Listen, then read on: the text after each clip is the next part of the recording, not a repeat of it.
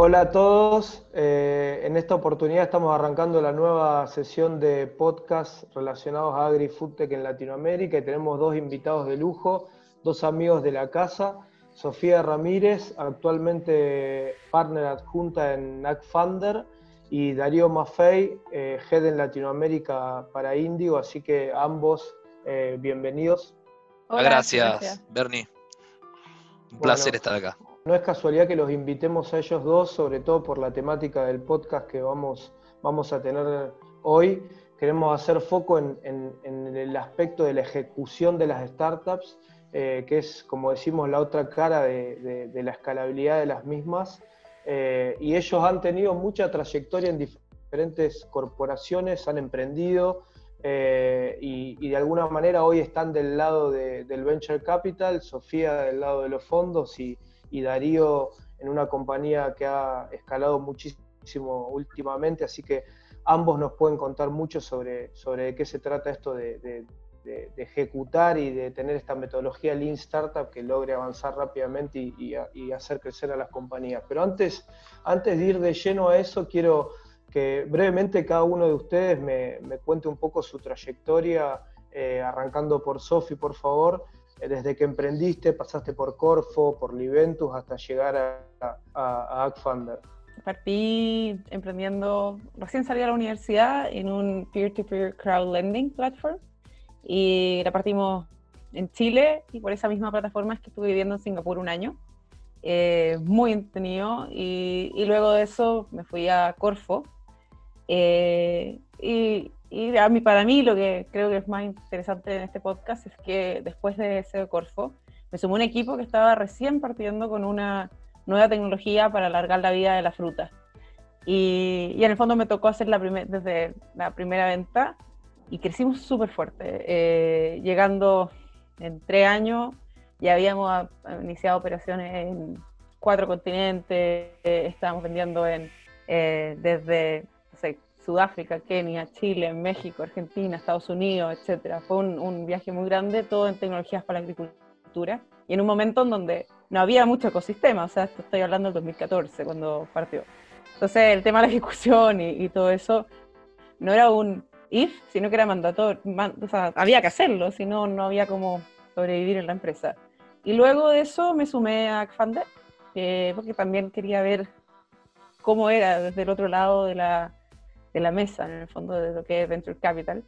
Eh, sigo como, sigo linkeada asesorando a Xfander, perdón, a Liventus, y en Xfander estoy de eh, socia adjunta. Xfander es uno de los fondos más activos del mundo en Food and Ag, eh, e invertimos globalmente. Súper interesante, ya se me ocurren muchísimas preguntas para hacerte, pero voy a voy a darle pie a, Darío, con quien nos conocemos hace muchísimo. No, la, verdad es que, vos estabas hablando un poco para, de, presentarme y un poco hablamos antes también de, empezar el podcast. Eh, mi nombre es Darío Maffei, como podrán ver, soy argentino. Eh, sí, tuve una, una carrera muy tradicional, pero muy divertida y muy de idas y vueltas en una empresa muy tradicional como Cargill, 17 años. Eh, pero la realidad es que se sintió como muchas empresas juntas, porque empecé trabajando, comprando soja y maíz de los productores allá por el oeste de Buenos Aires, Peguajó, Pico, 9 de julio, me mudé después a la mesa de trading, y bueno, a partir del año 2007 es que salí fuera de Argentina y tuve diferentes idas y vueltas por varios lados y varias posiciones, ¿no? Siempre comercial, M&A, eh, Business Strategy en Minneapolis, en Brasil, desde los últimos siete años o los últimos siete años de que de mi carrera, ¿no? Los seis de Cargill y ahora los dos de, los dos de, Índigo. Em, creo que, digo muy divertido porque, y esto un poco lo que vos decías, me gustaba ser tal vez el más loco de Cargill y hoy soy el menos loco de Índigo. Es un chiste, obviamente, pero, la realidad es que, es que sí, que es un cambio bastante radical para mi carrera, un cambio del cual estoy muy contento de haber hecho, un cambio que me permitió, por un lado, entender lo que es eficiente, lo que es tradicional, el paso a paso, tener 130 años de historia, ver cómo abarcar todo el supply chain del, del agro desde, desde una punta a la otra, y hoy estar no digo en otro lado, porque la verdad es el mismo lado, pero los, los, los lentes que usás son completamente diferentes. Una empresa que, que, desafía paradigmas, una empresa que quiere buscar soluciones que nunca nadie se las planteó independientemente del tamaño. Entonces, eh, problemas enormes que por ahí nadie se plantea decir de qué forma lo soluciono. Bueno, la empresa en donde estoy hoy intenta resolverlos o solucionarlos. Eh, entonces, esa combinación entre lo más tradicional y lo nuevo realmente me divierte muchísimo. ¿sí? Me divierte muchísimo y me ayuda a, a también desarrollarme a mí mi propia carrera de una forma diferente y bueno, cualquier cosa que podamos conversar entre esa polaridad, que no es polaridad realmente, o sea, entre esas experiencias diferentes, está buenísimo que, lo podamos compartir. genial, me, surge rápidamente una pregunta para hacerte, eh, que es, eh, digamos, está, relacionada a la educación que tuvimos, los tres, venimos, eh, este, estamos más en la educación que ahora está cambiando mucho, donde si, si se quiere, entramos al mundo laboral eh, eh, con este foco, foco, foco y de, la obsesión por el P&L y el resultado y los deadlines y los planes eh, en Excel gigantes a 15 años. Y creo que eso cambió mucho, pero hay algunas cosas de esa manera de gestionar las compañías, sean medianas, grandes, más chicas, que para mí son súper valiosas y quizá hoy por momentos, al menos nosotros en Glocal, vemos que como que pareciera que, no son buenas y yo no, no, coincido con eso. Dicho esto, te pregunto, Darío, ¿qué, crees que, que aprendiste como habilidades, como disciplina en Cargill, que, te sirve realmente en Indigo a pesar de tener lentes diferentes y de ser una compañía distinta a la hora de operar y de lograr y avanzar? A ver, mientras preguntaba, lo primero que se me, viene a la mente es lo siguiente, para mí todas esas herramientas como vos definiste o todas esas eh, benchmark o toda esa forma de trabajar, para mí no cambió. O sea, para mí los principios contables son los principios contables, el pianel es el pianel, las empresas existen para generar lucro. Yo creo que, hay, hay una, una diferente, un diferente horizonte temporal y una diferente interpretación de cómo asignar recursos que ha venido a traer nuevos modelos de empresas. ¿sí? Entonces, eh, no que sí que lo otro fue sustituido por lo nuevo, sino que hoy por hoy eh, el cortoplacismo del pianel en este año o en este trimestre o en este mes, hay empresas que no lo toman de esa, forma, eh, la forma de cómo analizar el payback de una inversión ¿sí? es menos rígida, entonces eh, no es, ah, tengo que hacer una planta, entonces la planta hace esto y produce esto, o sea, hay, hay intangibles que son considerados como inversión también. entonces, todas esas variables entran a jugar mucho más en la gestión de hoy para adelante, pero no quiere decir que las otras herramientas no existan o sean relevantes, porque al final de cuentas, como dije, o sea, las empresas están para crecer, para generar eh, riqueza, para distribuir esa riqueza, etcétera, etcétera. Entonces, lo, que yo creo que hay es una combinación y creo que estamos en un momento muy, muy único entre esas nuevas formas de ver lo tradicional y lo tradicional, y donde creo que, que lo, los dos grupos, por llamarlo de alguna forma, están aprendiendo uno del otro. Entonces, yo creo que las empresas tradicionales están aprendiendo a mirar diferente las formas como miraban, sin olvidarse de lo que tenían, y las nuevas están queriendo aprender de lo que las viejas hacen y hacen bien. Obviamente que las, capabilities que esas dos empresas, esos dos tipos de empresas, esos dos grupos de empresas tienen, son muy diferentes. Entonces ahí es donde están los gaps. Entonces, ¿cómo hacer que una empresa que siempre pensó igual y hizo igual piense diferente, cómo hacer para que se evalúe una inversión, eh, evaluando más un intangible que un fierro. Eh, son los desafíos que están de este lado. Del otro lado tenés el que entiende el problema y la solución mágica de acá a 20 años y que realmente puede ser transformador de la vida, pero en el día a día necesita cash para pagar los salarios. Entonces, eh, entre, entre una y otro mundo es que yo creo que van a ser el nuevo concepto de empresa y yo no sé si estás todavía. O sea, me imagino que las más desarrolladas, las que más éxito han tenido de los dos lados, o sea, la que se ha podido transformar y volverse más innovadora y más moderna, y la moderna que se ha ido tradicional, son tal vez las empresas que hoy vos ves que tienen más éxito.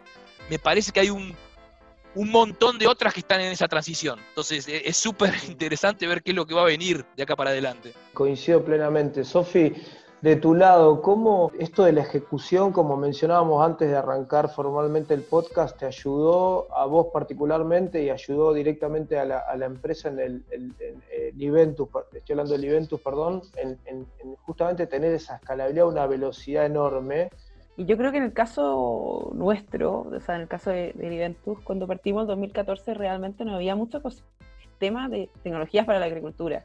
Sea, yo no sabía que existía el término AgTech hasta que llegué, o sea, hace tres años.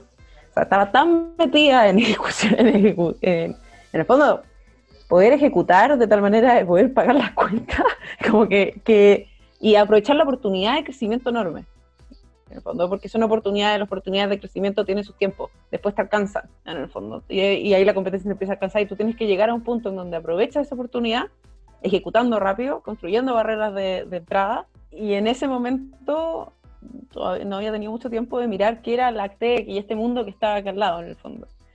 Tampoco había mucho. O sea, si uno ve lo, de los reportes, no había mucho, 2013-2014 en inversión en esta área, yo creo que era como 1 billion en todo el, en todo el mundo, se invertía en Actec. Eh, por lo tanto, en lo que era en nuestro caso, una gran diferencia que veo hoy, eh, a diferencia del 2014, 2015, a medida que fuimos abriendo países, o a mí me tocó abrir primero Perú, Chile, Colombia, Argentina, México, Sudáfrica, Kenia, etcétera. A medida que íbamos abriendo países, iba pasando tiempo y íbamos dando cuenta también de que el primer país que llegamos no había muchas redes ligadas al área como de tecnología, de innovación, etcétera, mucho más las redes tradicionales. O sea, cuando uno llegaba a México, en el fondo uno se integraba y, estaba en un ecosistema que era una industria que eran mucho más tradicionales y no tanto como el ecosistema de emprendimiento que te apoya, otros emprendedores que estén llegando, otros que estén entrando en esa misma industria, que te topes en ferias con más gente que esté en la misma que tú, hablando de tecnología, hablando de eso. Y eso hoy día creo que es un asset que, está muy a la mano, o sea, no sé, cuando hay, ya hay los distribuidores, ya entienden un poco más de qué es esto de tecnología para la agricultura. En el pasado como que los distribuidores eran mucho más también tradicionales. Entonces los canales de distribución estaban, no, no, no tenía, como que el acceso al mercado y el costo de adquisición quizá era un poco más alto, eh, porque tenías que hacer una venta del concepto para luego empezar a vender lo que tú estás vendiendo en el fondo. Y, y creo que esa es como, como una diferencia. Eh, y el valor que tiene también la, la, distribución, la logística, la parte financiera y los seguros, que es como una industria alrededor que en ese momento no estaba tan no, estaba mirando esto como, como algo que tengo que estar, sino como algo que, bueno, que son ellos. Hoy día yo siento que están mucho más cercano, en, por ejemplo, en un mercado que yo lo veía tanto más atrasado que como en ese minuto. Ahora es impresionante cómo ha cambiado que el mercado eh, mexicano. Eh, ya hay compañías de seguro, compañías financieras que están ajustando sus primas de riesgo o sus servicios financieros basados en data que viene de campo. Entonces tú ahí dices, wow, cuando yo llegué ni siquiera había fertirriego.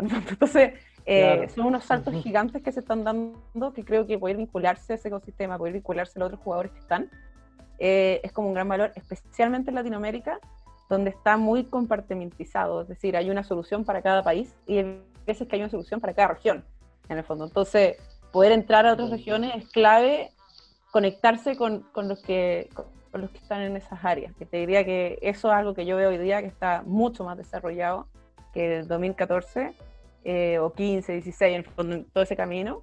Y creo que, que, que, así como aprendizaje, es que al ejecutar con más gente y con buenas alianzas, partners, etcétera, y enfocarse en lo que uno sabe hacer bien al principio, de tal manera después empezar, o sea, de tal manera una vez que ya comprobaste que haces bien, crear barreras de entrada, eh, es clave. Y hoy día que está más desarrollado, en los diferentes países, de, Argentina, Colombia, Brasil, que decir, en ese momento no era tanto, eh, creo que es algo que es un gran tip para emprendedores. El ecosistema ha crecido eh, en la región en, calidad y en cantidad, obviamente nos falta mucho y, por eso todos desde su lugar estamos haciendo lo que estamos haciendo y, contribuyendo a que eso suceda. Eh, me parece clave lo de las redes, pero te pregunto, Sofi, también más in company, porque planteas mucho lo de las redes. ¿Cómo, cómo, si nos puedes contar un poquito más esto de la ejecución equipo adentro? Eh, que ahí es donde quizás eh, em, creo que las dos, las dos patas son súper importantes, digamos, la ejecución en todo sentido, pero también me, parece súper interesante tu experiencia hacia adentro, cómo, cómo encaraban la apertura de un nuevo mercado, cómo, cómo lo medían, cómo bajaban esa visión de largo plazo al hoy, que es súper importante. Que nunca va a estar la empresa perfecta para salir a buscar los, demás mercados. Nosotros partimos, el primer, la primera venta la hicimos en Perú y éramos una empresa chilena. Es decir, partimos afuera. Y, y la verdad es que primero partimos con venta y después, en el fondo, estructurando las cosas que tenían que ir hacia la venta. Eh, o sea, no, teniendo un producto, teniendo ya la prueba lista, teniendo ya, en el fondo, testeando que las cosas estén bien. Pero una vez que la venta se efectuaba, eso lanzaba todo, por decirlo así. El hecho de asumir que la empresa nunca va a estar lo suficientemente, o sea, no hay que tener todo tan ordenado antes de salir. Es decir, no, siempre va a tener algún, algún tema en alguna de las áreas cuando estás partiendo. Eh, y es clave, en el fondo, asumir eso y entender también los procesos que están detrás que te permiten ir creciendo. Pero no necesariamente que todos los procesos estén en línea, que todos los procesos estén perfectos antes de crecer rápido. Nosotros tuvimos la suerte de crecer muy en base a venta, es decir, a nosotros la venta nos estaba pidiendo llegar a diferentes países. No era que nosotros teníamos que ir a cuando empujar una venta, sino que la venta había mucho boca a boca. Eh, cuando llegamos a no sé, Sudáfrica, no fue porque nosotros dijimos vamos a Sudáfrica, sino que en una feria X nos dijeron lo necesitamos en Sudáfrica. El cliente nos pidió si podíamos ir, vendimos y ahí fue como, ok, estructuremos todo esto, tenemos que ejecutarlo. Muy bueno el punto, súper interesante. Y vos, Darío, cuando escuchaba esto de, que decía Sofía de no tener todo alineado, eh, recuerdo en una de nuestras charlas que, me, decías algo parecido, de entender que no todo, no todo es perfecto, no, recuerdo ahora exactamente la frase que usaste, y, se me viene a la cabeza Cargill, eh, y no lo digo con una connotación negativa, sino eh, justamente por el tamaño que tiene esto de tener todo, las, todo medido previamente a lanzar cualquier nuevo producto, a lanzarse a un nuevo mercado. Em, ¿Cómo crees que, o, cuál fue ese cambio en, comparación con Indio? Eh, ¿Cómo lo viviste? ¿Qué, diferencias ves para remarcar? ¿Qué cosas tomarías de Cargill? ¿Qué cosas tomarías de Indio? Voy a no ser tan específico con, las dos empresas porque hay, dos comentarios, hay dos, no, pero hay dos comentarios que, que Sofi hizo y que vos claramente los agarraste porque los tuvimos en las conversaciones previas que nosotros tuvimos. O sea, uno tiene que ver, yo lo llamé con la paciencia a, cometer errores o, interpretar o internalizar qué errores van a ocurrir. Entonces, no te programás para evitar los errores, sino te programás para ver cómo los vas a corregir cuando los detectás. Entonces, ese, es un gran cambio de mindset.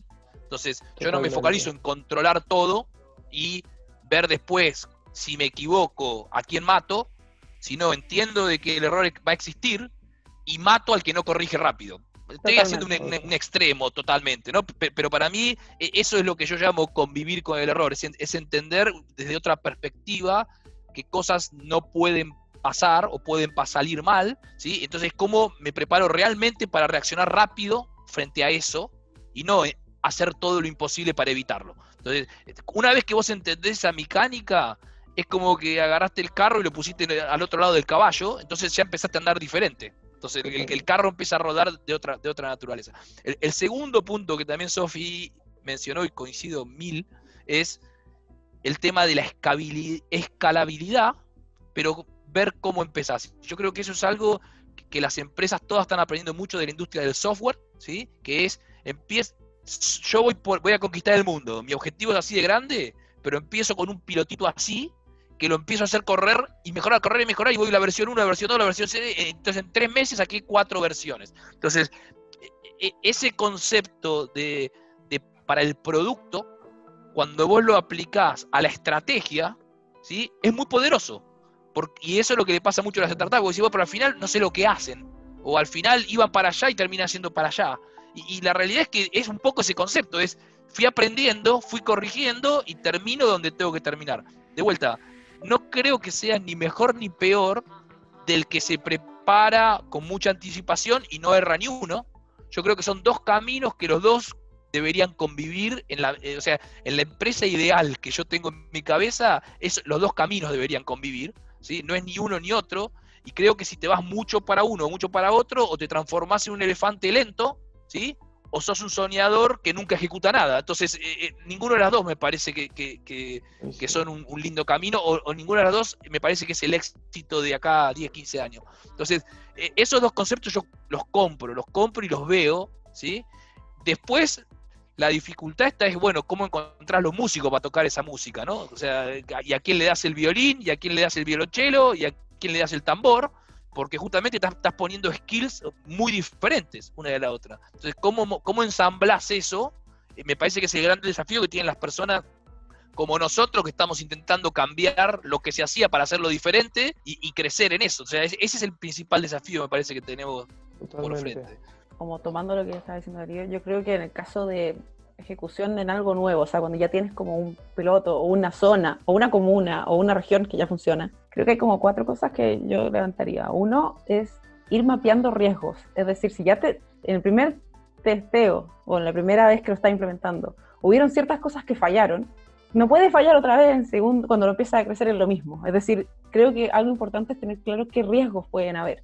No necesariamente tener todo bajado de cómo lo está, todos ellos totalmente controlados, sino que tener claro cuáles son los riesgos de tal manera de minimizarlos, en el fondo. El segundo es como no asumir que las nuevas regiones, zonas, eh, categorías de producto, lo que sea, eh, funcionan como funcionan en mi país o en mi zona.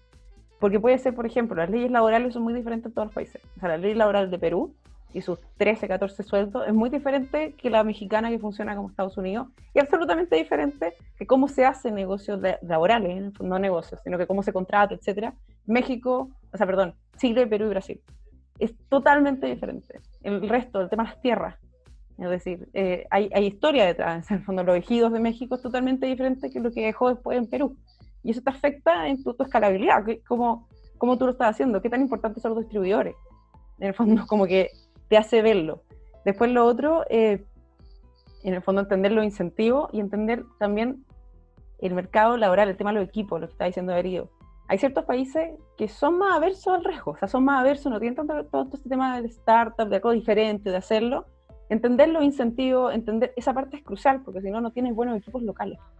Y entender también cuáles son las partes claves, que en un país puede ser que sea muy importante tener un partner operativo, que quizás en otro país no en el fondo. Entonces, eso al escalar es, como clave. Lo otro es tener eso como esa flexibilidad de ir ajustando las cosas que no son, o sea, como que, que son como, que, que, puede ir ajustando de tal manera de tener velocidad en la ejecución y, y tener buenos partners en las cosas que son clave, especialmente en las bajas locales. Tres tips eh, buenísimos, Sofi, me parecen súper interesantes y, y, valiosos y, y coincido que tienen que ver con la idiosincrasia y, la, y, las, y cómo se conforman las cadenas de valor en cada lugar. Eh, hablaban de los equipos, eh, claramente desde nuestro punto de vista como inversores, eh, el equipo es el, driver, fin, realmente el driver definitivo para, para definir invertir en una compañía, justamente porque creemos que más allá de que hay tecnologías de por medio, las personas son las que realmente terminan haciendo la diferencia y entendiendo esta dinámica necesaria que es un, es un arte, porque puede haber metodologías, pero, pero no hay una fórmula mágica, depende del contexto, depende del equipo que tengas, depende la tecnología que uses, el mercado al que apuntes, o sea, es muy relativo. Esta, esta, esta gimnasia de iteración que mencionaba también Darío, ¿no? Eh, y, eso es, fundamental para lograr, para lograr la ejecución en un mundo que está cambiando tanto y sobre todo si sos una startup donde eh, tu, escalabilidad depende mucho de cómo vayas validando tu propuesta de valor y la tecnología que tenés. Em, así que adhiero plenamente a, lo que contaron y claramente no estuvo eh, conversado previamente o arreglado para que lo digan. Me pareció espectacular los dos, los dos últimos mensajes que ambos dejaron. Em, Relacionado a esto, y, ya pasando un poco más a, la experiencia que cada uno desde sus diferentes eh, lugares, más allá del rol actual, han tenido con emprendimientos, con startups. Eh, ¿Qué vieron muy positivo en la región? Digo Latinoamérica, eh, incluso quizás después podemos tener diferencias entre emprendedores de diferentes países en algunos aspectos o no, ustedes me dirán, pero ¿qué cosas buenas principalmente encontraron a, medida que empezaron a interactuar con startups de Latinoamérica, obviamente en, el sector agri-foodtech?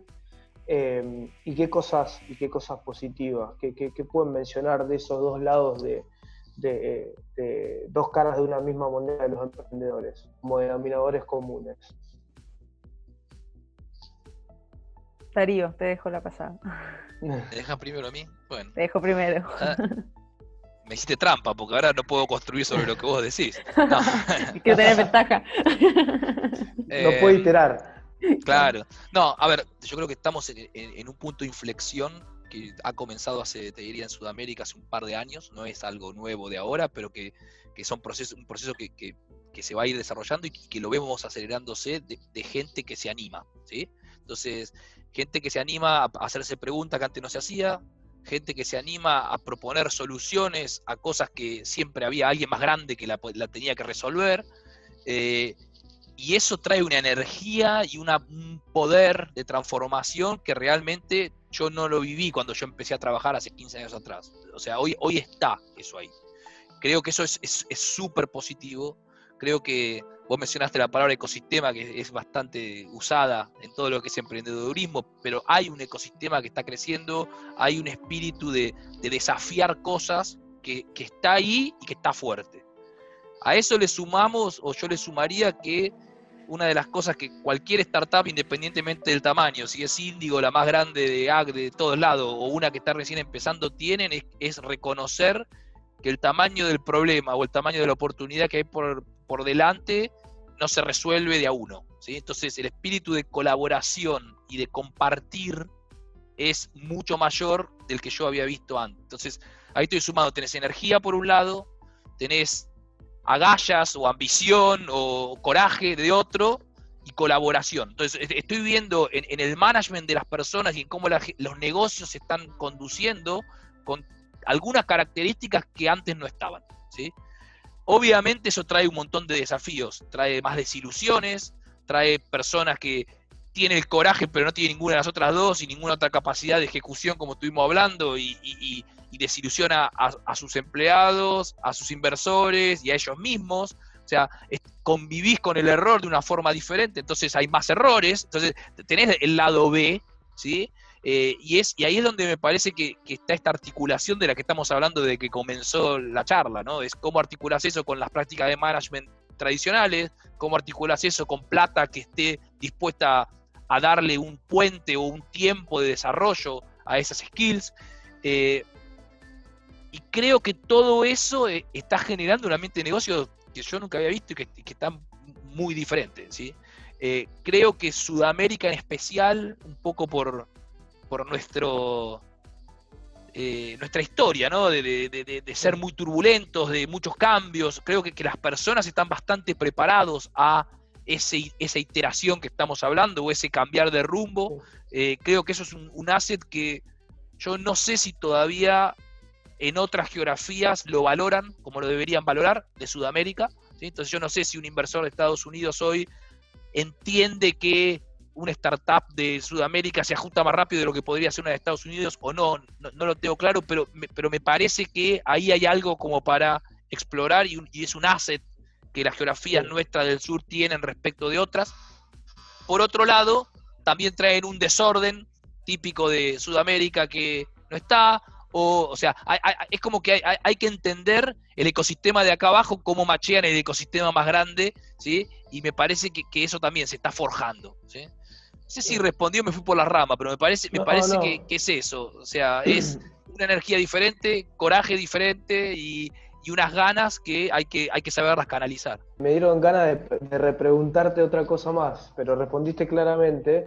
Eh, lo que a mí me gustaría eh, es bajándolo más a concreto, interactuando con, con, supongamos que en ese espíritu colaborativo, ¿con qué te encontrás? Cuando interactúas con esas startups, en general? Generalmente, ¿qué te encontrás? Yo creo que las startups tienen bien claro eh, la parte de qué problema quieren resolver, o generalmente tienen claro la identificación del problema, ¿sí? generalmente tienen claro o, son bastante innovadores en, encontrar la teoría de la solución. Entonces, este es el problema y esta es la solución. Creo que, todo el ecosistema ha hecho un trabajo muy bueno en, que las personas aprendan a posicionarse. Yo creo que hoy cualquier startup, así sea de dos personas en un garage, tiene una linda presentación, te hace el, problem statement bastante bien, te viene y, te van sobre toda la problemática y en cómo intentar encontrar la solución de una forma bastante bien. Creo que cuando empezás a ir más profundo es donde empiezan a haber más gaps. ¿sí? Y más gaps que son, para mí, para mí tienen que ver, también no podemos ser a la hora de evaluarlos, igual de duro que si yo estuviera en una empresa tradicional y estoy evaluando un proyecto de inversión en una empresa tradicional, porque es lo, que dije al principio. Entonces, vos tenés que entender que hay una startup que está recién empezando y que con la identificación del problema y una idea de la solución es suficiente, y otras que no es suficiente, entonces vas a tener que ir un poco más profundo. Yo, personalmente a mí lo que me pasa en Indigo es que Indigo no, está buscando, por lo menos yo en Sudamérica no estoy buscando las startups que resuelvan el problema y me digan más o menos lo que es, sino es un estadio un poco más eh, profundo en la ejecución. ¿Por qué? Porque justamente Indigo ya tiene los problemas y, las soluciones que está buscando y lo que yo estoy buscando es complementariedad en, en otras empresas que me puedan articular eso y creo que en ese espacio es donde está siempre la paradoja de lo desarrollo in-house o colaboro con alguien y cuando decidís colaborar con alguien tenés que prestar mucha atención en el tema de esta call que es cómo ejecutás. O sea, no solamente cómo pensás en la solución y en la escalabilidad, sino cuando tenemos que salir a la cancha, de qué forma vas a tirar el pase para izquierda, para derecha o tirar el centro. Y creo que en ese espacio es donde empezás a limpiar. Entonces ya no es que tenés un montón. Tenés un montón, algunas que están empezando, otras que ya lograron la solución y en el medio es esta interacción que donde, es muy difícil al principio por lo menos seleccionar. ¿sí? Sofi, desde tu lado, un poco las mismas preguntas y, y, quizá desde una mirada un poco más desde la inversión, que, que no cambia tanto, porque esto te, que seguramente contó Darío como posible usuario o aliado, es súper interesa como inversor, pero quizás hay otras cosas que también puedes llegar a detectar. Uno, el tema de, de quizás como hay menos, menos acceso a financiamiento, a pesar que hubo un crecimiento fuerte el año pasado, eh, bastante enfocado en revenue, que eso es algo que en otras áreas, quizás en otras geografías, quizás se ve menos. Eh, bien enfocado en revenue, bien enfocado en cliente, bien enfocado como construir cosas de abajo hacia arriba, desde la necesidad y que la tecnología sirve a esa necesidad. Cuando hay veces, en el fondo, en otras regiones, en donde se parte desde la tecnología, que podría ser una solución súper interesante para una necesidad del agro, que, después, que ahí vamos descubriendo, en el fondo. O sea, creo que es una diferencia eh, que se valora bastante en, los latinoamericanos. Lo otro es que, especialmente entre Brasil y Argentina, tienen este tema bastante de el siguiente paso de Brasil, especialmente en granos, en el fondo, como que, y, un juego que no se queda solo en Rosario, no se queda solo en Buenos Aires, sino que en el fondo es, es más regional. Eso se ve mucho más, diría, en emprendedores argentinos, brasileros, y quizá en, en, otras regiones que no están tan unidos a esa industria.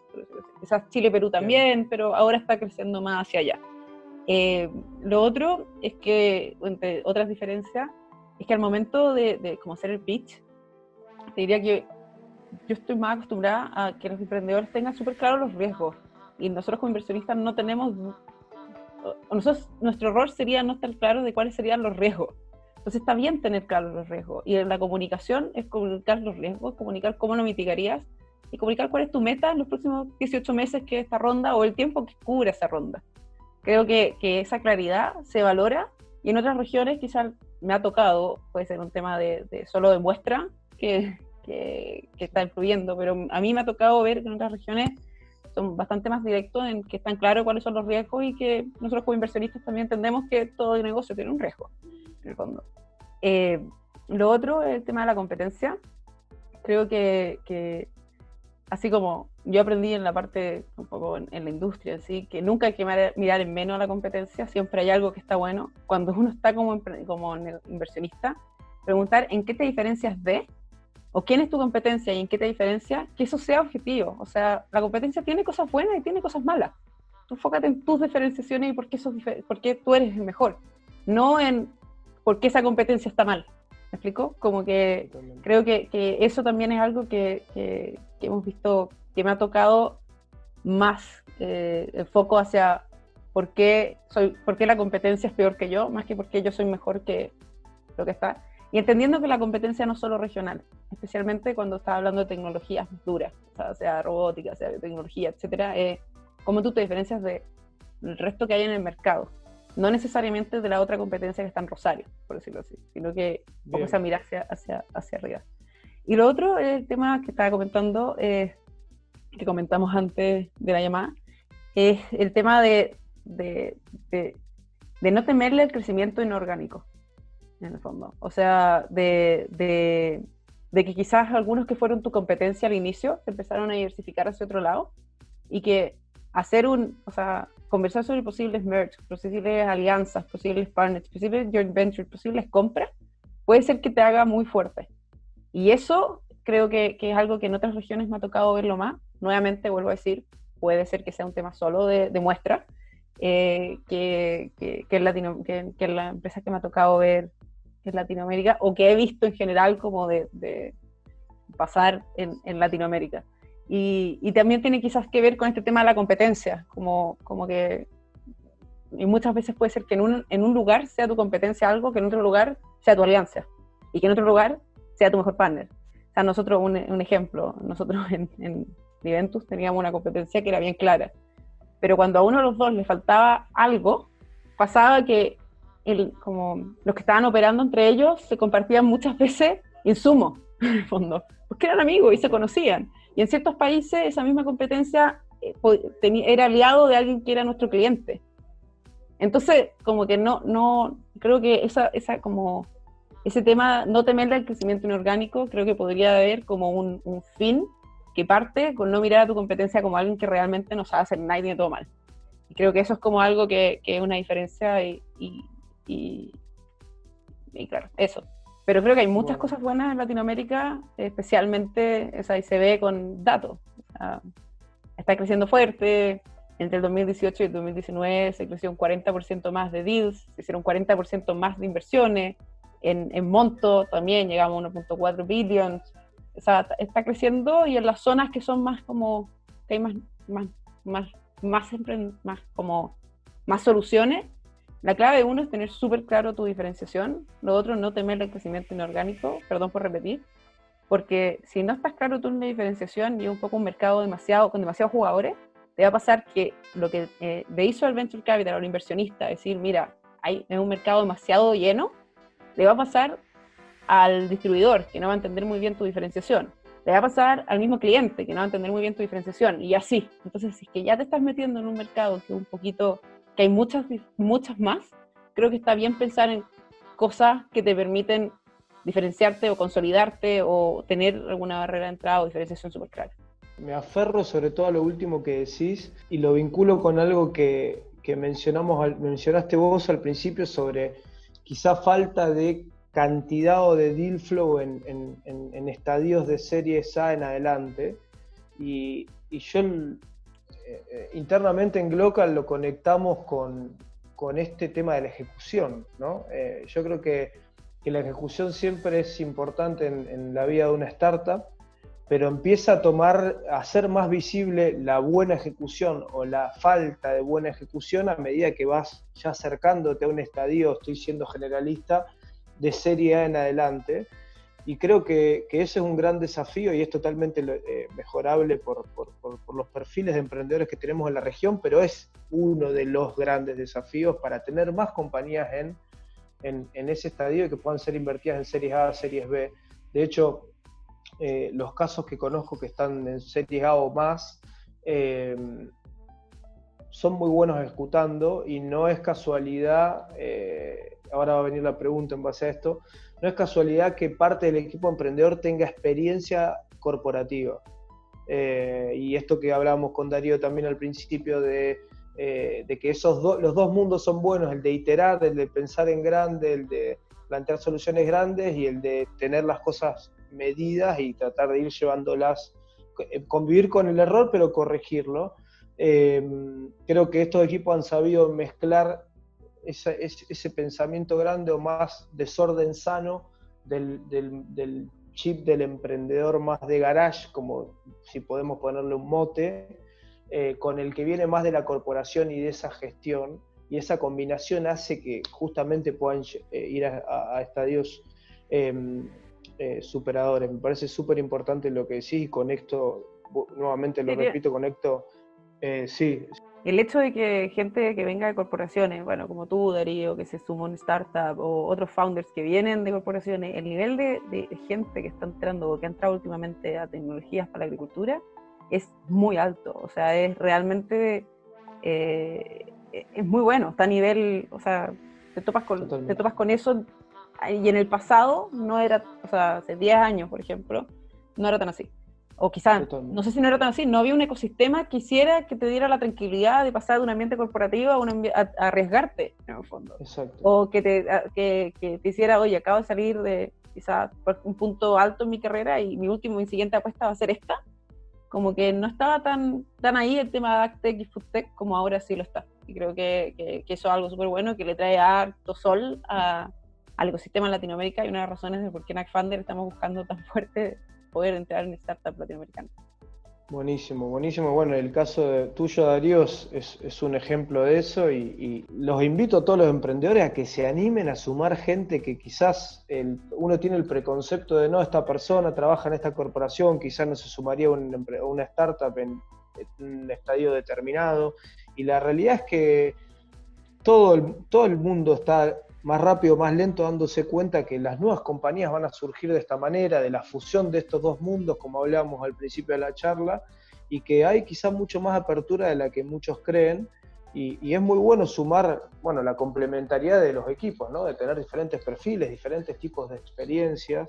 Eh, y Darío, ahí en eso te, robo la última pregunta, que es, eh, me imagino, pero, pero no lo sé, que, que Indigo cuenta con un poco este mix de perfiles y de diferentes experiencias, eh, algunos corporativos, otros no, para hacer de un equipo de, primer nivel. Una de las sorpresas, gratas sorpresas que yo me llevé cuando, cuando, cuando ingresé a Indigo es, es, es, tiene que ver con la diversidad, la diversidad de pensamiento especialmente, y, el alto nivel de los ejecutivos o de las personas que, están, que están en Índigo. Eh, la realidad es que, tener en una mesa alguien que viene de Spotify, charlando con alguien que viene de Bunge y charlando con alguien que viene de, no sé, de la industria farmacéutica, realmente eh, da una riqueza eh, que realmente es asombrosa. Entonces, la perspectiva y la forma de resolución de problemas es completamente apasionante, ¿no? Obviamente, como siempre hay una contracara, la contracara es, ok, pero hay que llegar a un consenso y hay que focalizarse y una vez que está tomada la decisión, ejecutar, y ahí es donde me parece que entra un poco la calidad del profesional. Eh, ahora, lo que vos decías y, yo me pensaba, eh, eh, termina siendo una, una, paradoja o termina siendo una limitante de recursos también, ¿no? Porque, porque la empresa que quiera contratar las personas profesionales de buenas industrias, con buenas posiciones, etcétera, tiene que tomar una decisión de, los limitados recursos que tiene al comienzo, buena parte de ellos asignarlos a eso. Y, no sé si siempre es esa la decisión. Entonces, eh, a, mí me ha pasado tener eh, discusiones con otras startups eh, en donde, está bien, sí, me gustaría tener a Messi, pero la verdad quiero asignar para tener al, ¿viste? al número 7 de, de Aldo Civi. Entonces, realmente e, es, una, es una decisión estratégica, o sea, que tiene que arrancar en el, bien, el, bien en, el en el comienzo donde voy a decir, bueno, a esta parte yo le voy a rodear de este tipo de personas y, yo no sé cuántas son las empresas que tienen el capital y la cabeza para tomar ese tipo de decisiones cuando, como vos decís, están en la Serie A o en la Serie B. Entonces, yo, creo que, que Indio específicamente es un caso aparte porque es una startup que ya tomó un tamaño y una dimensión y que fue concebida un poco en torno a los profesionales que contrataba desde, desde, el principio, pero me parece que no es la general.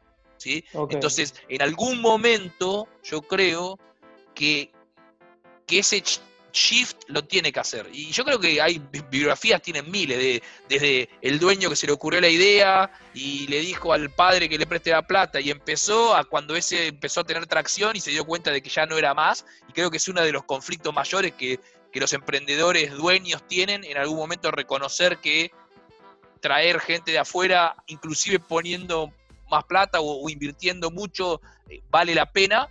y tal vez eso es lo que yo recomendaría a las personas que están como startup, que es intentar identificar ese, momento porque ese momento pasa. O sea, ese momento está y ese momento, en ese momento es como cualquier otra alocación de recursos, es estratégico y tenés que ir y, asignar los recursos necesarios. Bueno, para, cerrar, eh, esto es un ambiente descontracturado y de aprendizaje compartido. A, los que nos, nos escuchen, principalmente Este podcast está más que nada dirigido a emprendedores, eh, haciendo foco en la ejecución, pero bueno, pasamos por diferentes tópicos, así que eh, me encantaría que los dos cierren un poco con, lo que más les, parezca más importante dejar como, como tips. Yo quería primero o sea, agradecer, agradecer también la, invitación a ser parte de esto y, un poco invitar a, a, toda persona que está emprendiendo, que, nosotros, okay, encantado de, o sea, nosotros estamos activamente buscando inversiones en la región, con Bernardo lo hemos conversado bastante y, poder apoyar a esos latinoamericanos que quieran hacer una apuesta regional, no, tan solo regional, sino que global. Y, y en el fondo invitarlos también a, eso y cada vez, cada vez es muy bueno ver que, cada vez estamos viendo más empresas y eso eh, nos llena, la verdad, a mí me llena. Así que bueno, eso y muchas gracias al equipo de Glocal. Como cierre, para mí ha sido un placer eh, pasar este tiempo con ustedes y además de un placer porque es una, fue una conversación muy amena, fue disparadora de un montón de ideas. O sea, yo creo que que Sofía me, ha hecho pensar muchísimo, vos con las preguntas, y, la verdad es que, me ha creado valor para mí. Entonces, agradezco haber tenido esa oportunidad. Creo que un poco lo que fuimos diciendo durante esta hora que estuvimos charlando, estamos en un momento realmente apasionante para los que tienen la energía, las ganas y, la, y, o sea, y las ambiciones de, de, transformar cosas y de crear cosas, estamos en un momento realmente sin precedentes, que yo creo que va a seguir creciendo, o sea, cada vez más vamos a estar en este momentum, con lo cual hay que, hay que divertirse y disfrutarlo lo más que uno pueda y, nada. Gracias a los dos, Sofi, Darío, nos encantó tenerlos, saludo a, todos los que nos escuchen y preguntas van a estar abiertas para que hagan y se las vamos a hacer llegar tanto a Sofi como, a Darío. Eh, un abrazo grande para todos.